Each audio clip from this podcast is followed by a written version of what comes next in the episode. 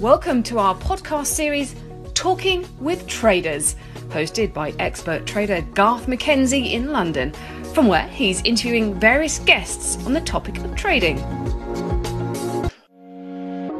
Welcome back to another season of Talking with Traders with me, Garth McKenzie. This is the sixth season of the podcast, and we're into our third year since the podcast began in 2020. Once again, IG have come on board as sponsor and agreed to fund this podcast for another season. We really are privileged to have such a global leader in CFDs trading as our podcast sponsor. Over the coming weeks, I'll be interviewing various guests from around the globe to bring you their market insights. I'll be digging in to find out what makes them tick, how they see the markets in the year ahead, and what techniques they will use to succeed in the markets.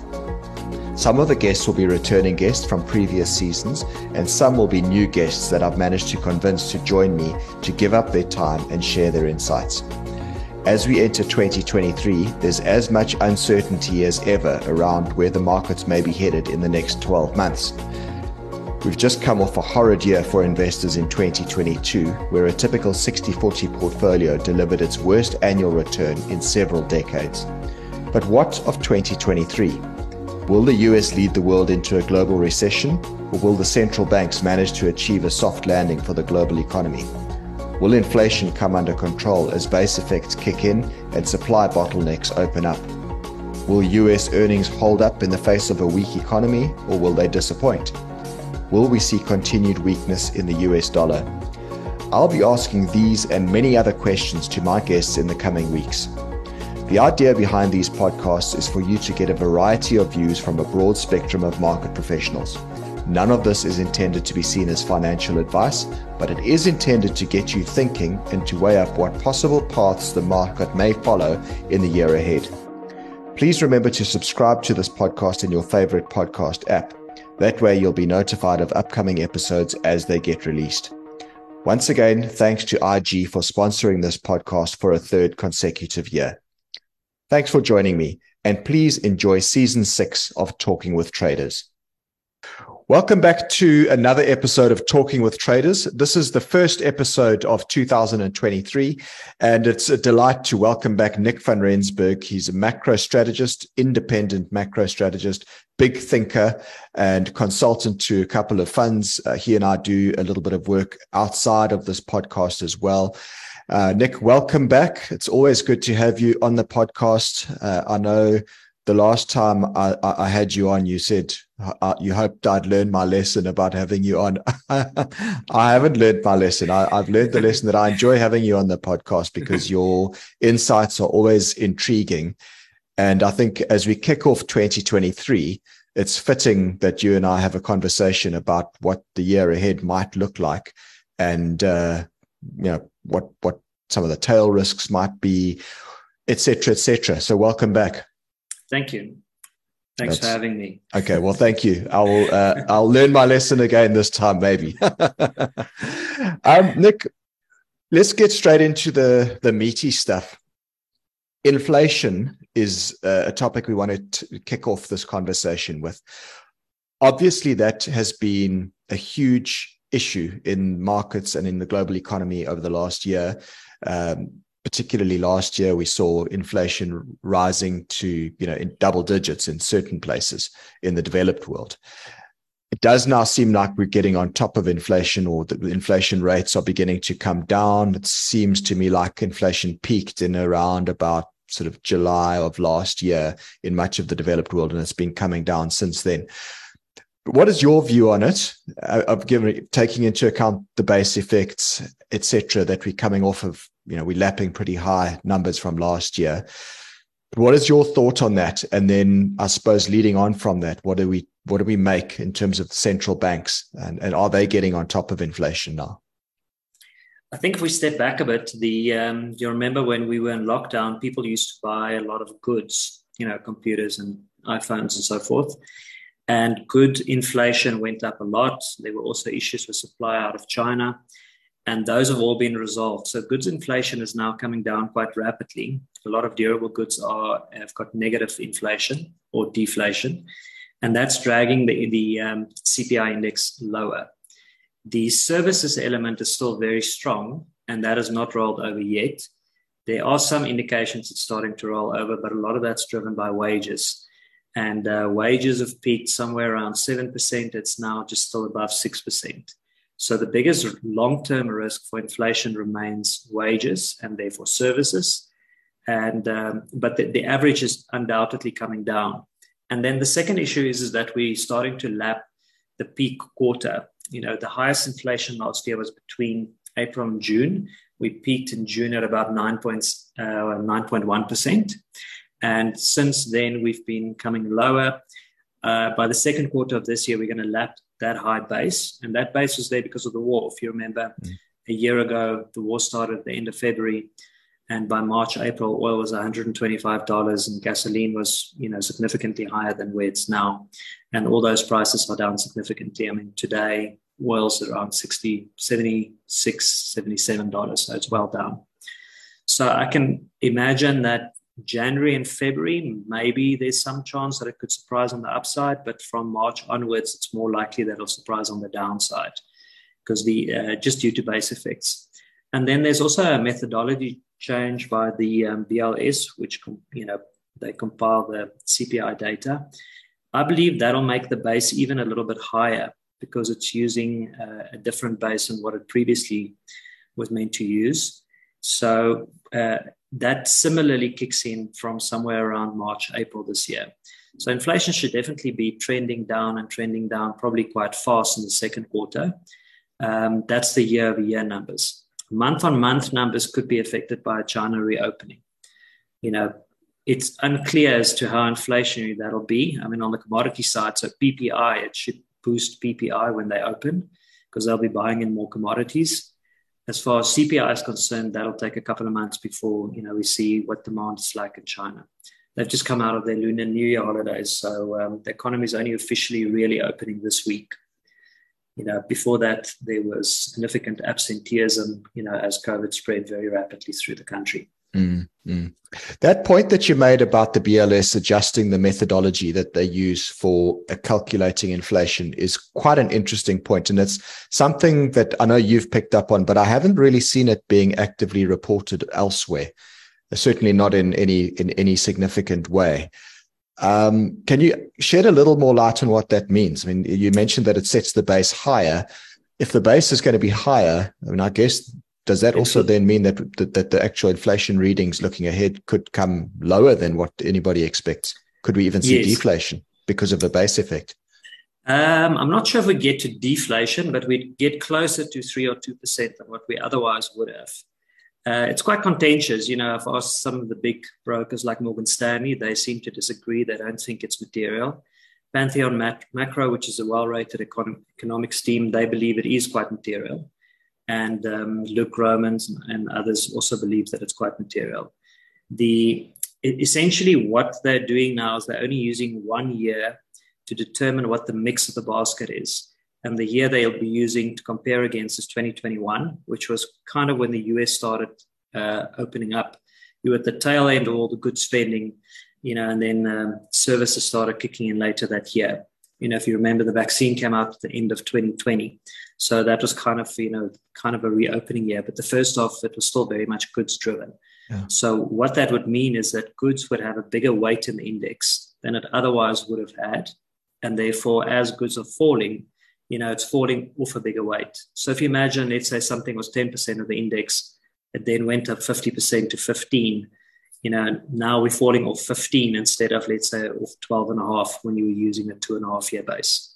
So um, uh, if you now fall five or ten percent, it's you know one and a half instead of one and a quarter. Yeah. Those are the kind of uh, effects that's uh, coming through. Okay, it's it's only really relevant from the March number, which will be reported in April. Mm. Okay, they, it it kicks in from January this year, but the base effects is not that relevant for Jan Fed. Yeah, yeah. Now, obviously, the central banks and and particularly the Fed um, is watching that very closely. Um, their target is for inflation to get back to two percent. I mean, with this recalculation, if it does get back down to two, three percent, I mean, I wonder if it does get back there. But um, you know, what is the outlook then for interest rates? I mean, we, you and I are recording this on the thirty first of January, just for anybody wondering. We are expecting the Fed to announce an interest rate hike tomorrow evening, being the 1st of February, expecting 25 basis points. And I think the general expectation is that there might be another hike of 25 basis points after that in March. And then they probably pause. And some out there are thinking that the Fed maybe even pivots later in this year, which means they would start to cut interest rates which I don't know. I would say, yeah, I'd say that's only that's only likely if the inflation falls very fast. So if mm. the base effects are indeed material, then that is possible. Um, I don't think it changed anything to the to the two hikes ahead of us. We'll obviously hear what they want to do tomorrow night when they come out. And um, was it tonight? No, it's it's uh, Wednesday night, the first. I, forgot which day of the week it is. I know you've been very um, busy presenting to to clients all week. You said before the call that you you you're feeling like you've got brain damage. You've been working so hard, so I'll forgive you that one. yeah. So sometime this week, the Fed will come out and tell us what they want to do. Um, the issue for the Fed at the moment is that the economy is starting to slow if you look at coincident indicators, while inflation is still significantly above their forecast. So this is the first meeting where they've got a clash between their dual mandate. The dual mandate is for as growth and inflation. And uh, inflation is still high, even though it's falling, but growth is now starting to slow. We're not seeing it in the jobs data yet, but that one would expect, you know, to see in the near future or in coming months at least. So is it possible that the Fed pauses sooner? I suppose that is possible. If the base effects and the methodology gets inflation down you know, faster than what's generally expected, then obviously we could have rate cuts later. But you know, the, the one uncertainty about that is we've had significant decreases in price of gas and oil uh, during China's um, infections, you know, COVID infections and absenteeism. Mm. When they fully reopen, I can imagine that oil would probably trade higher, and so may natural gas and other, you know, other commodities. So we'll see how that affects the month-on-month data because you know each month the number comes out and it's let's say six and a half percent year over year, but the month on month data is 0.3. There is a risk that the 0.3 goes up higher, you know, to zero, you know, 0.5.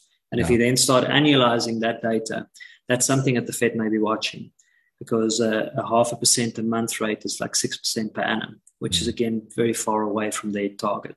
Yeah. The recent month on month numbers were very low and, you know, kind of indicate that inflation is slowing rapidly. Oh, yeah. Okay. All right. Well, we'll watch that very carefully out in, into the end of this year. The next issue we wanted to chat about is the US dollar. Uh, obviously, that is also a, a, big driver of risk assets, generally speaking. Uh, up until the middle of last year, we saw a very strong US dollar, and that was always seen as a headwind to risk assets. That was accompanied with falling equity markets, falling uh, bonds, etc. But since October last year, the dollar has made quite an, a significant about turn. And if you look at the US dollar index, the DXY, and I was just having a look at the actual extent of the the loss of the dollar index over that time, it's it's down 11% since the peak in October. So that's only four months ago and the dollar is 11% weaker um, against the basket that makes up that that dollar US dollar index. That's pretty substantial. I mean, I know it's at a at an inflection point now. There's quite a important support zone at about 101, I think it is on the US dollar index. Yes. I just wanted to get your thoughts on that because obviously what the dollar does also has very significant implications for other asset classes like equities, like commodities, etc. Uh, let's take a step back just to look at the big picture. If we go back to 2008, the US started outperforming European equities or rest of world equities. And the under, you know, the, the, the outperformance by the US was very, very significant. I think the S&P probably outperformed Europe by at least 80% or so. And um, the, oh, uh, yeah, so by a very significant amount. And a lot of the flow that went out of the rest of the world and into US equities and US bonds strengthened the dollar over that period. So, a lot of, in my, in my view, a lot of the strength in the dollar is driven by portfolio flows. So, right. it is foreigners buying US equities, foreigners buying US bonds. And the collective, the, the, the, the number between the two is around $17.5 trillion over that period up to about 2021, of which 11.5 trillion went into US equities. Now, 17.5 trillion is about 75% of US GDP, so it's a very significant number. You know, the, the, the money that flowed into the US over that period of time. The TIC data from the Treasury stops in June 2021, and we're waiting the new 2022 data. But if I had to guess, I'd say at least until September, there was very significant money flowing into the US. Mm. And if you go back to last year, you know, the war started in Europe and China sided with Russia. So there was a reason for people to take money out of Europe, UK, and China and put it into the US. Now, funny enough, yeah, the UK outperformed despite that fact. It outperformed, but everyone else underperformed. And China underperformed very badly until the end of um, October around the CCP meeting. Oh. Now, since September, I think the Japanese, especially, has been sellers of foreign assets, of which at least half of it's in the US.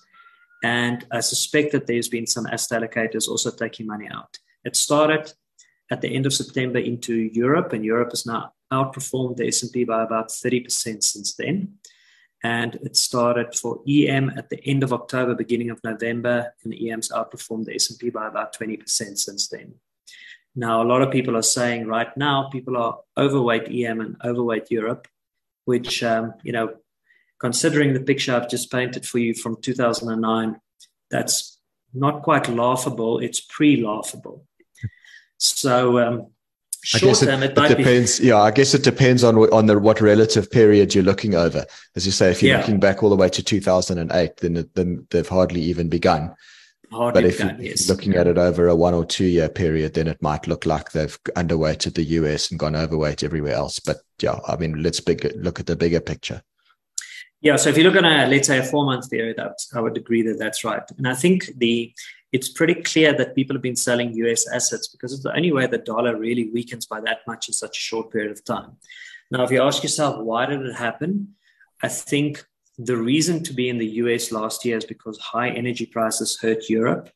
And what happened since August is that the nat gas price in Europe went from about 350 down to 55. Yeah. So it's a very significant fall. And Europe was quite lucky that it had quite a mild winter. So the result is the pain to Europe is less than what we thought. And you're now seeing that economic surprises are actually surprising on the upside in Europe.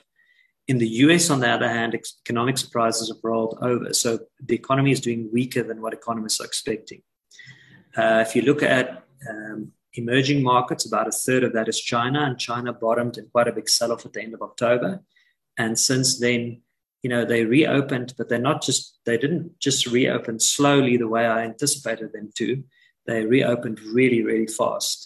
You know I mean, basically on a monday they announced that from wednesday you don't need to use the covid app anymore mm. and um, you know in the west there's always been this belief that they are very strong on planning and very diligent and it's pretty clear that that's not the case mm. you know just eh, they've done a 180 degree turn on virtually every policy that they were, you know, that they had before um, the CCP plenum.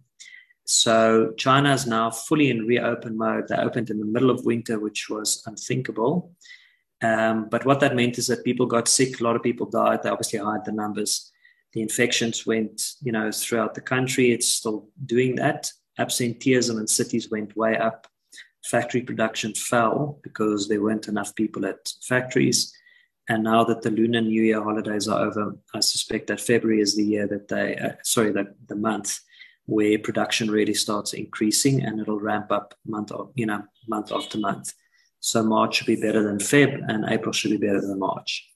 Okay. So Chinese growth is now uh, recovering very significantly off much lower base. So that's one positive that was a negative during the zero COVID policy like we said, the uh, European energy prices are much lower, so that helps Europe. And um, then on the other hand, you know, despite the fact that the Fed has hiked rates significantly, there's a Goldman Sachs Financial Conditions Index, and that index is, has, you know, liquidity or financial conditions have loosened very significantly over the last couple of months. It's made up of five different um, uh, macro assets of which the dollar is one. So a strong dollar is a tightening financial conditions, and a falling dollar is loosening. Yeah. As you've just mentioned, you know we've had very significant falling dollar, so therefore conditions have loosened. Similarly, the 10-year bond yields have fallen from 4.33 to about three and a half percent. Uh, the S&P is up maybe 10 or 15 percent from its lows. Uh, credit spreads have tightened, and literally the only thing that is tighter than before is the policy rate. You know, which is uh, one year ago they haven't, you know, the the Fed haven't even hiked once.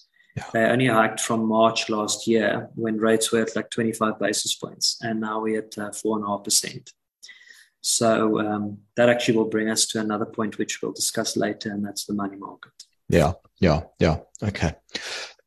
All right. So, uh, uh, but yeah, dollar, to get back to that, I mean, it's at an inflection point now, I guess. We see this area on the dollar index around 101 ish is, is a technical support level. I guess we need to see if it holds that and bounces. If it does bounce in the near term, I suppose that could be seen as a bit of a headwind in the near term for, for risk assets. If it fails to hold that support, falls below 101, falls below 100, um, that would be bullish. Yeah.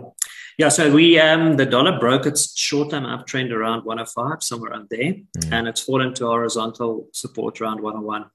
So if it bounces here, I can see it probably bouncing to 104, 105. I don't think it'll get much further than that. Yeah.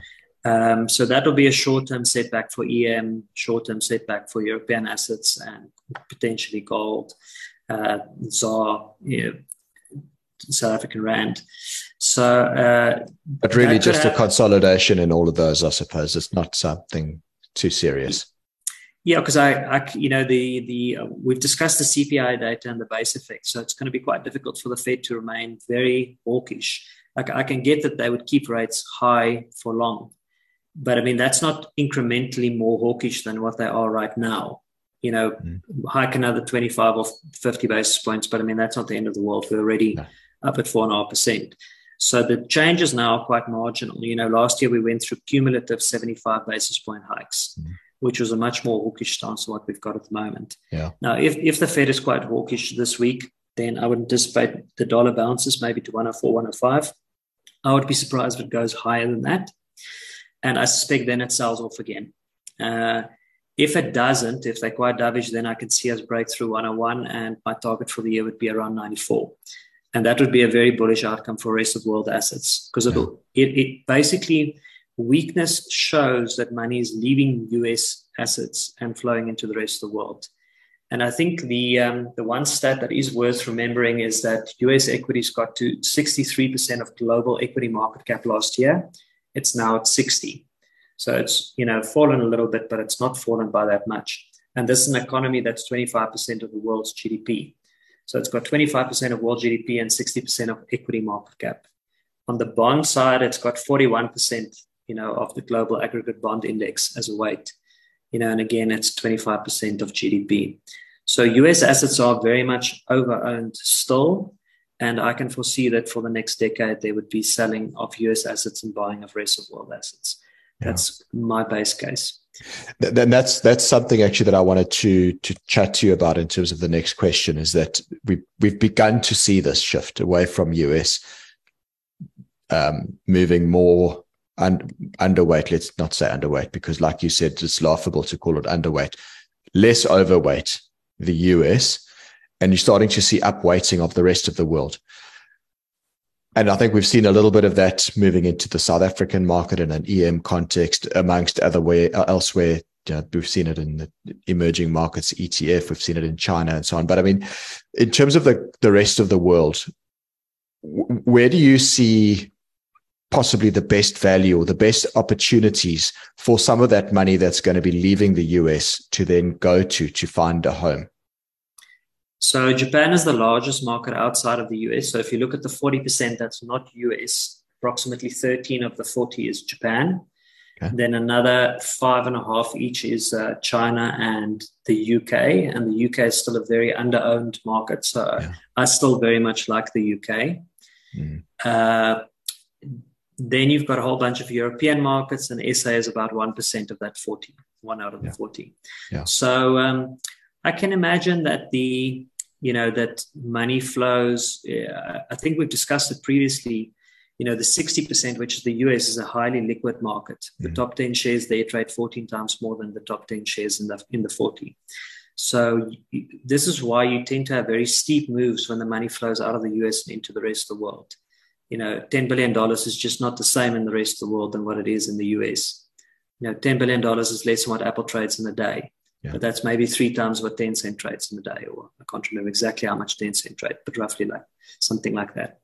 So um, if the money keeps flowing out of the US, the dollar should weaken, other currencies sh- should strengthen, and valuations in the rest of the world would go up. Now, currently, the rest of the world valuations are significantly below US valuations. And um, I was listening to a Goldman call the other day, and they were saying that the S&P is still in the top 25% most expensive versus history. And, uh, you know, so the US market for me is just unattractive on many, many, uh, you know, for many reasons. One is it's had no redemptions during this whole sell off. Nobody sold out of equities. Um, if you're wondering what, how can that be and the market's down, the funds themselves sold their equity positions down and bought cash, but the investors in the funds have not redeemed. Now, normally in any kind of recession, you would get somewhere between 2 and 7% of the AUM would get redeemed. And that's forced selling, and that's how you get capitulation, and you know it clears the decks, and the market can rally from there. We have not seen that yet, and um, as we've discussed before, the baby boomers are they own half US wealth. Their median age this year will be 67, and they're very heavily exposed to equities. And then, you know, along with that, we've got a new asset class which didn't exist for a long period of time called money market. One year ago, you could earn like somewhere between five and 15 basis points in the money market, and now you can earn four and a quarter percent at Schwab. So that becomes a very real asset class. Now, I suspect that you may only see money flowing into the money market significantly from the second or third quarter. You know, because with the next hike and the hike thereafter, the money market rate's are going to continue edging higher, yeah. maybe four and a quarter, four and a half, 4.75. And, you know, in the second quarter, we should see the year over year CPI numbers come down. So right now, if I pitched it to you, you might say, well, inflation is six, six and a half percent, and I'm only earning four and a quarter percent, I'm losing. But, you know, maybe by the second quarter, sometime, you know, you, CPI might be similar to the money market rate or even below.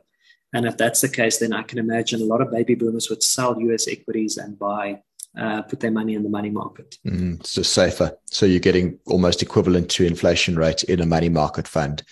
You're not losing purchasing power and there's no risk. Yeah. Yeah. So if you think back, like in 2000 and the dot com boom, they were, I think, around 42, 44. So they still had plenty of time to make the money back. And 2008, they were in their early 50s. They still had plenty of time to make the money back. At 67, you're not working anymore, so you don't have any time to make the money back. You know, and you're withdrawing from your savings every year. So if you have a 20 or 30 or 40 or 50% down year, you know, a 5% withdrawal become a 10% of your capital withdrawal. And those are the kind of things that baby boomers should be thinking about now.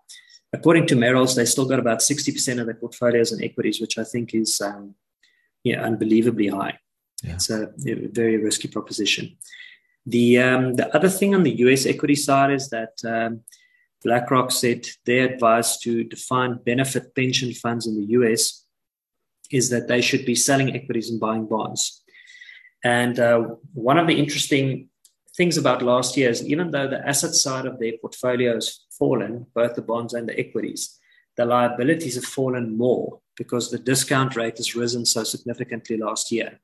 And as a result of that, a lot of these defined pension funds are actually now fully funded. And after being after spending a decade of being underfunded. Mm-hmm. Now, as a corporate, you have to put in money when there's a hole in the pension fund. So if I was, uh, you know, representing the corporate on the board of the pension fund, I would be telling them to be buying a lot of bonds and selling equities and the estimates for those numbers are somewhere between half a trillion and a trillion um, of bond buying by pension funds. And against that, that they would be selling probably equities, which is the riskiest asset. You know, withdrawing from private equity, redeeming their private equity investments, and also um, selling equities. Yeah. So again, US equities, you know, I just see supply. Mm-hmm. So the higher the more the, the S&P goes, I think the more supply we'll see. It's just a matter of when. You know, could it rally 10% from here? Maybe. But I don't think it's uh, something that I would invest in on that kind of basis. Yeah. Yeah. Okay. Was interesting. All right. And then the last part of our conversation that we wanted to touch on are some of the tail risks that we can look out for uh, in the year ahead. I know we, before the call, we were talking about black swans, and it seems like like somebody out there's breeding black swans these days because we've we've had a lot more of them in recent years than than in the past. Um, I mean, some of these tail risks are known. Well, I mean, the ones we know are the knowns. I suppose it's the unknown unknowns that are the ones that that that hurt and surprise us the most. But let's just quickly talk about some of the tail risks that we are aware of and what that might mean for for for the markets going forward. I mean, I know you you said the first one you're watching is the debt ceiling in the US this year. Yeah, so in uh, 2011, well, actually, before we get to that, around every 18 months there's a debt ceiling in the US and every you know they always agree and they just increase the debt ceiling yeah uh, in 2011 uh, it ended up in a protracted fight because the Tea Party was part of the Republicans and they wanted to cut the budget. Mm. They succeeded in cutting the budget by about 1.2% back then. The US sovereign debt got downgraded, and that's something I want to just circle back to because I think that will happen this year again, or it's got a high risk of happening. Uh, and the political division is obviously very high. So the fraction of the Republican Party that um, you know uh, Speaker McCarthy had to bend to his speakership um, contest, uh, they want to cut the budget, and then Joe Biden said that he doesn't want to negotiate at all on the debt ceiling. He's not giving up any spending. So the U.S hit its debt ceiling about two weeks ago. It'll run out of money sometime in June or July. And at that time, that'll be crunch time. So I think Q2, we're going to have a debt ceiling problem. They usually leave it until the last moment because there's a bit of, you know, toing and froing, and then it gets serious when we get very close. Mm-hmm. So sometime around there, sometime between, let's say, June and August, is when it's uh, crunch time. And I suspect that's when the sovereign debt downgrade risk would also increase. Now, normally that's quite bullish for bonds because you tend to issue less, although the Treasury came out with an issuance schedule that was unbelievable yesterday where they intend to issue quite a lot of bonds. I'm not sure how they think they're going to get through it. They're basically assuming the debt ceiling is going to get negotiated and solved very soon. I, I think that is an incorrect assumption. Um, and equities tend to ignore it until the very last minute. So in 2011, I think it fell about 16% in the last couple of weeks before crunch time. Mm-hmm. So I think that's kind of an equity risk for the second quarter. The dollar traded roughly sideways during 2011. I suspect it could trade down this year. You know, after what happened with the, the Russian central bank and the freezing of their assets, there's definitely less foreign demand um, for US treasuries than what there was before you know, one of the things that happened last year is we basically said we believe in uh, private ownership. You know, unless you're somebody we don't like, then we take all your assets. And if you think about what that means, you know, let's say you in a country where there's a dubious relationship between your government, government mm. uh, and the US, you could lose 100% of your capital, which is more than what you can lose even in Argentina yeah. which defaults, you know, every couple of years. Yeah. Like your money is safer in Argentina than in US treasuries if you're an enemy of the US, yeah. which is quite a mind shift, you know, because previously people would invest in the risk-free US treasury irrespective. And I don't think that's the case if you potentially in Saudi or the Chinese sovereign wealth fund or, you know, and a myriad of other countries that are somehow aligned to them, Pakistan or so forth. So I would I'd say that the, the foreign demand for US treasuries is probably not going to increase that much. There is demand increasing from the um, pension funds, the defined ben- benefit pension funds, as we discussed. I don't think there's that much demand from baby boomers. If I was them, I'd put my money into the money market, especially if the Fed's going to keep rates high for a period of time. Yeah. You know, then um, that's quite a good return, and I'd be doing fixed deposits and locking in and so forth. Mm. Uh, let's quickly think what else. Okay, so the debt ceiling is is uh, an issue for the second quarter. And then when we move on from there, Israel had an election in November, and they've got the most far right government they've had since inception, which means that they are more likely to leave their borders and, you know, interfere in countries like Iran and elsewhere. And um, we saw that over the weekend when they drones attacked um, Iranian facilities. Mm-hmm. Iran, on the other end, has got pro, you know, protests at home, which seems to be a bit more successful than previous protests. So they may also want to venture across their border at some point to create a diversion. And Iran's a well-known sponsor of global terrorism. Mm-hmm. So I can imagine that Iran, Israel is probably one of the kind of maybe lesser known terrorists out there. And that would be something that could boost the price of oil. Yeah. So, and, and, if oil were to rise significantly, then um, that's obviously an inflation issue. Yes. So that's where, that where it, where it becomes a bit of a variable. Mm. China Taiwan, I don't think is imminent at the moment. I thought it was more imminent before, but the um, Xi Jinping has basically reversed almost every policy that he stood for in October has been reversed by now. I believe it's temporary, not permanent, but it has been quite spectacular that they've just reversed on virtually everything from, you know, uh, allowing new games, not clamping down on Chinese tech companies anymore, but actually trying to help them. Uh, you know, there was just a myriad of things that got reversed. So I think it's quite unlikely that he would do anything in the short term. The only way in the short term that, you know, they would do something is if Taiwan did something like declare independence, which I think is quite unlikely. They've got elections in 2024, maybe then. Uh, or if the US baits them, you know, into a situation where they feel that they, you know, can't do in, can't do nothing. Yeah. So that would be the next. Um, the Bank of Japan is an interesting risk. They, you know, Japan is basically the, the home of the carry trade. Yeah. And they've had lower rates for the longest period of time. So since the 90s, they've had very low rates and they've had very low returns in the equity market.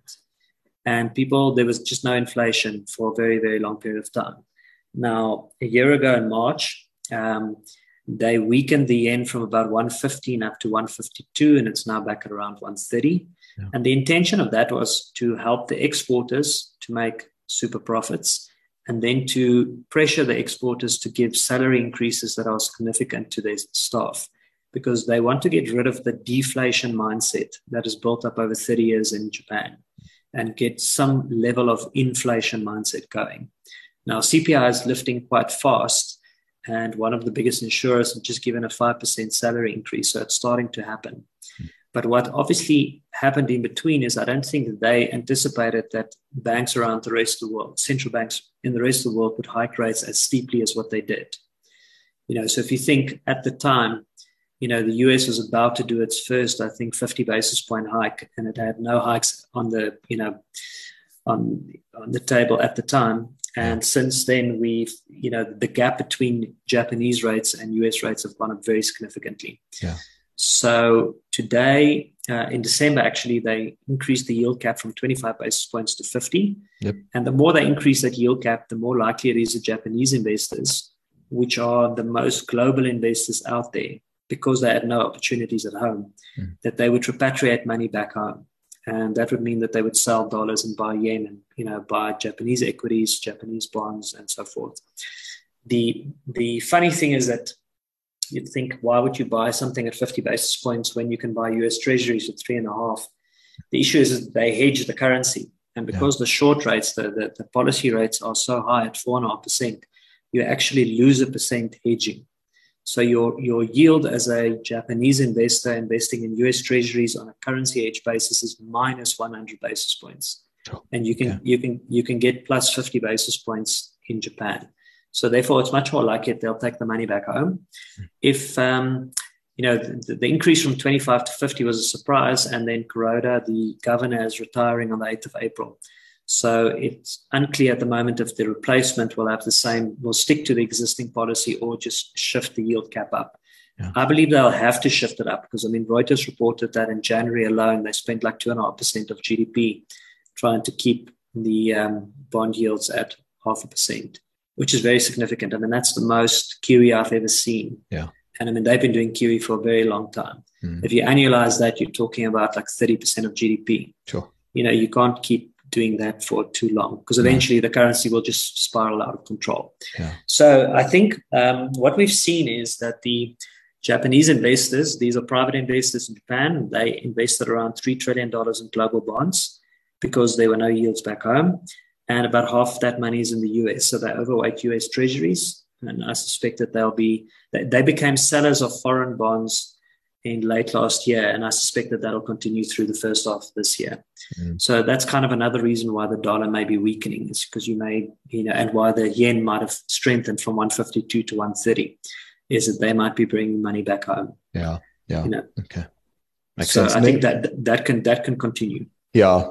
And then lastly, Russia and Ukraine. Obviously, we're approaching the the one year anniversary of this war, and it goes on. Uh, I mean, if you got any ideas there, it's it's still a tail risk, I guess. But I, I listened to a military strategist um, uh, over the weekend, and he was saying that wars end when one side surrenders or when you reach stasis for a long enough period of time. And, you know, like a winning party is not going to end the war. It, yeah. It'll have to be the, the losing party that's surrendering, and we don't have neither of them want to surrender. Yeah. I think we're closer to a stasis where, you know, you're not making that much progress, but the fighting continues. And that's something it'll just take time because eventually it becomes a cost benefit, you know, um, calculation where you say, well, we're losing so many men and we're not making any progress. So therefore, we need to somehow negotiate our, our, way out of this. So I don't foresee peace in the next couple of months. I mean, maybe in the second quarter is the, the soonest I can imagine when the stasis has run a period of time. Mm. But the Ukrainians are getting new weapons. The risk for the Ukrainians really is that the West stops sending their weapons, and a debt ceiling issue could become problematic for Ukraine because if uh, if some of the Republicans don't want to send any more money or weapons to um, Ukraine, that'll become problematic for them unless they can get it out of Europe. And they are getting some out of Europe, but that you know Europe is very far behind in sending. Yes, you know then the war may end not because the Ukrainians want to, but because they run out of the weapons. Yeah. So um, that's kind of a risk, I think, for later in the year. Mm. Tactical nukes at the moment, I think, is on the back burner because Xi came out and told Putin that he, you know, they will definitely not support anything like that, which I think is a positive. Yeah. Um, yeah. So that's where we are. So I think the stasis just continues. Yeah. It probably goes a little bit more in the background until you know they blow up a natural gas pipeline running through Ukraine or something. Mm, mm, okay. Lots to look out for, and lots of insights from you as always, Nick. Um, we we're out of our allotted time for this podcast, so I'm going to draw it to a close. It's always fascinating speaking to you. Uh, your insights are always very very good, and I appreciate it. I appreciate you taking the time to talk to me again and to do this first episode of talking with traders for the year with me. And I'm sure we'll look back on this podcast in months to come and have a look at how things are going, how how these these situations have played out. Thanks. Pleasure. Thanks. Good. Thanks, thanks for God. thanks for joining me, Nick. Okay. Cheers. Cheers. Thanks for joining us for today's episode of Talking with Traders, brought to you by IG, a world leading CFD provider. We really are privileged to have such a leader in the field of online trading involved in this series. Please follow us on Facebook and engage with us there. And a reminder to make sure you subscribe to this series by clicking on the subscribe button on your favorite podcast app. If you've enjoyed this podcast, we'd also appreciate if you'd leave a review on the app too. Till next time.